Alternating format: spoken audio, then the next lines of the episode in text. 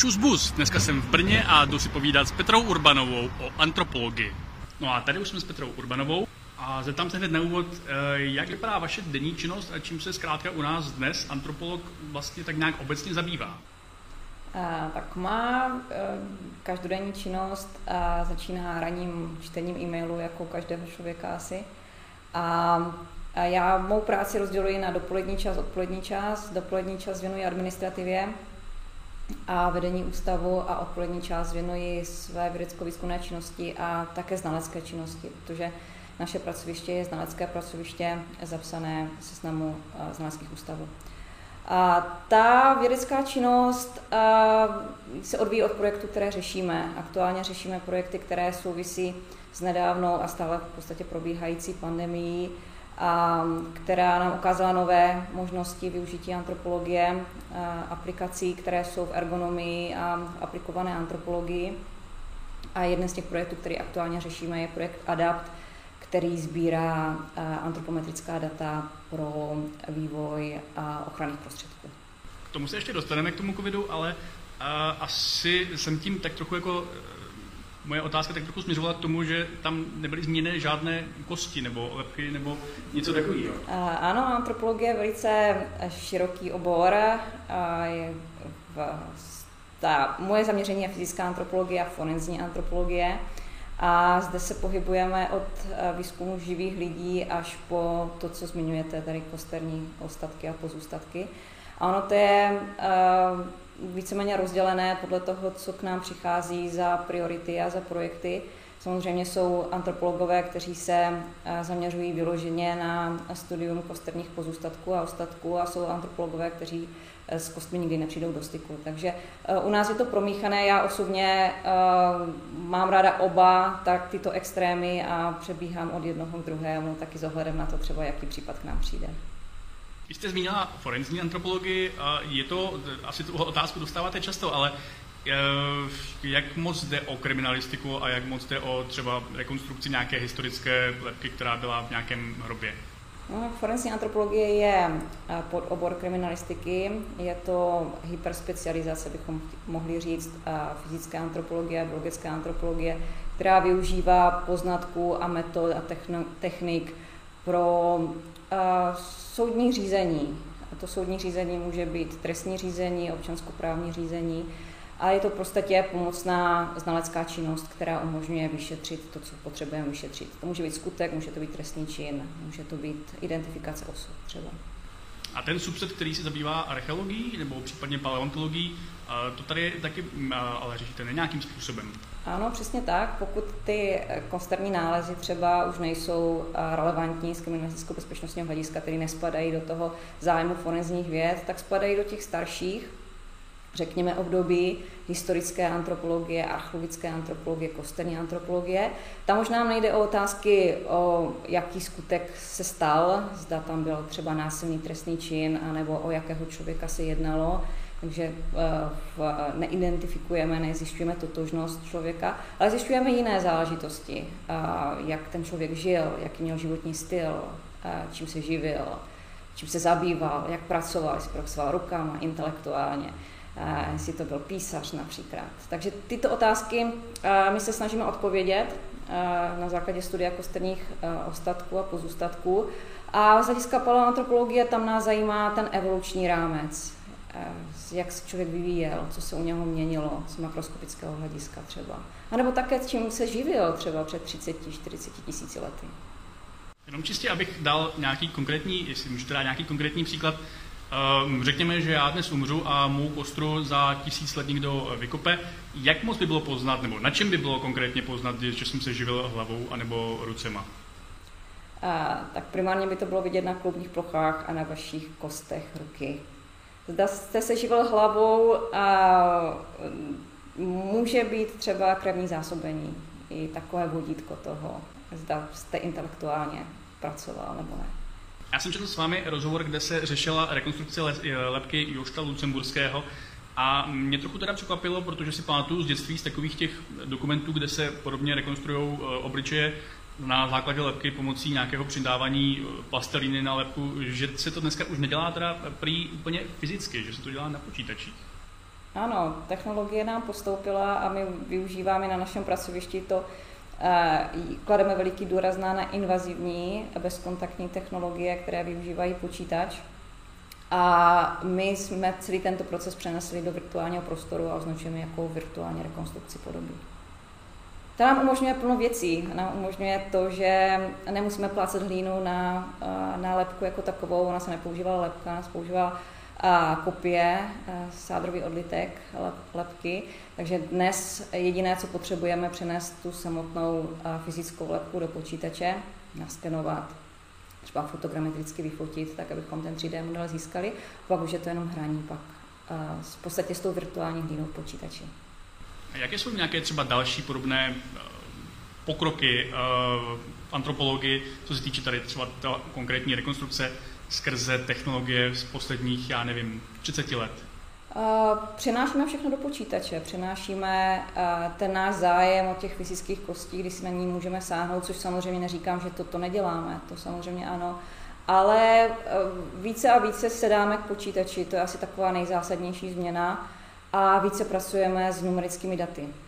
To je asi takový posun, nepoužívání toho logaritmického pravítka, což asi předtím 30-40 lety bylo, ale spočítá nám to počítače a všechno to samozřejmě urychlilo výpočty a zpracování dat, takže zpracujeme více kostí, eh, máme větší výsledky, můžeme se na to podívat globálněji. Toto všechno eh, přineslo veliký pokrok do, do antropologie.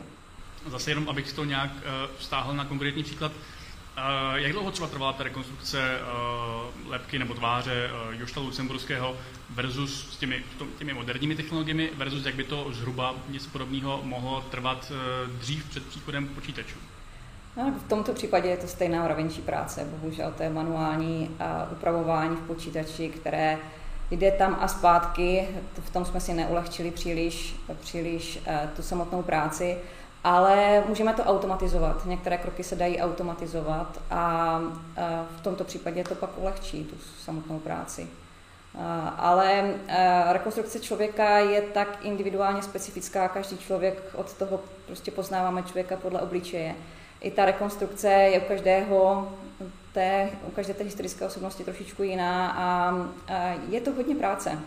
Nejde to úplně tak zautomatizovat. No a když půjdeme uh, od těch lebek do minulosti, do nějaké jiné minulosti, vaší minulosti, jak jste se vy sama dostala eh, k antropologii a co bylo tou motivací?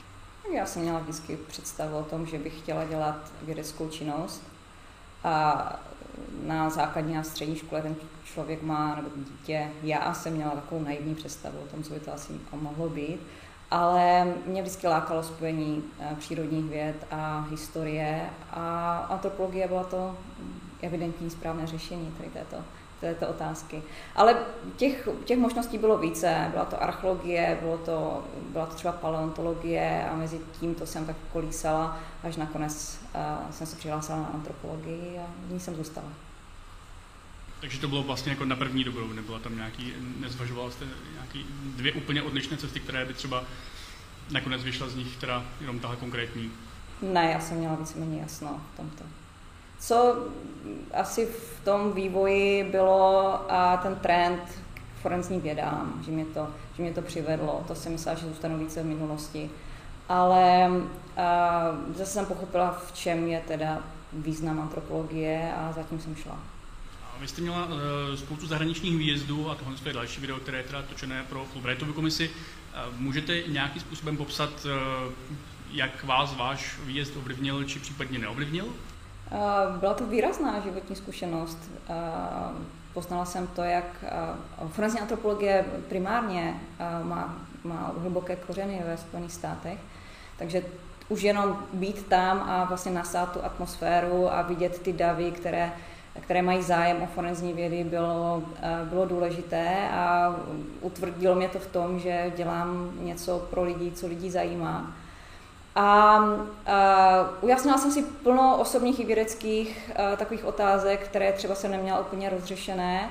A, a asi největší takový posun bylo v tom, že věda se má dělat pro lidi, má sloužit lidem, nemá být jenom sama pro sebe. A to jsem si přinesla zpátky sem jak jste zmínila, že ve Spojených státech je, je antropologie, forenzní antropologie významná, tak asi se dá i říct, a předpokládám, že tuto otázku dostáváte hodně často, že je nějakým způsobem populární v médiích a třeba kdybyste tak jako měla zhrnout jednu zajímavou, jeden nějaký klíčový fakt, v čem se to trochu odlišuje od toho, jak je to reprezentováno v médiích versus jak je to doopravdy? V média potřebují uh, ukázat uh, práci forenzních vědců jako, jako záležitost, která je dobrodružná, která je akční, která je neustále v terénu a uh, ta realita, která je, je opravdu spíše sezení u počítače, pročítání spisu a pak ta samotná analýza, která rozhodně není dobrodružná, rozhodně se nehoníte za žádnými vrahy a nebo pachateli trestných činů. I když s nimi se setkáte, to, to neříkám, že ne, ale rozhodně to není otázka toho, že by to bylo každodenní chleba. No a jak se zmiňovala, um, to tezi, že věda by měla být pro lidi, do toho nějakým způsobem spadá i to, že jste se vlastně během eh, první vlny covidu účastnila um, projektu, pokud se nemýlím, uh, výběru respirátorů, nebo? Ano, testování prototypu respirátorů. A my jsme se k tomu dostali tak, že jsme chtěli eh, pomoci, chtěli jsme eh, tu vlastně tu eh, odbornost, kterou máme, nějakým způsobem zúročit a účastnili jsme se spolu s ČVUT testování prototypu respirátorů pro dospělé a pro děti. My jsme zjišťovali, zda ten respirátor pro dospělé bude vhodný pro jednotlivé věkové kategorie a výsledkem toho našeho snažení bylo to, že jsme podali určité úpravy doporučení, která by měla být respektována u respirátorů pro nedospělé osoby. A mimo to to vyústilo také v ty, ty projekty, které aktuálně řešíme. Já už jsem zmínila, to je ten projekt ADAP, který sbírá antropometrické údaje pro ochranné osobní prostředky nebo prostředky osobní ochrany a měl by českou populaci v podstatě popsat tak, jak aktuálně je a využít všechna tady tato data ať už pro výrobu respirátorů, masek, polomasek, tak i ostatních ochranných prostředků, jako jsou overály, jako jsou rukavice, jako jsou boty. Takže uh, týká se to nejen té aktuální situace, která je hygienická, pandemická, ale týká se to i bezpečnosti třeba na, na pracovišti. Takže doufujeme, že toto velice přispěje i k dalšímu vývoji a bezpečnosti obyvatel České republiky.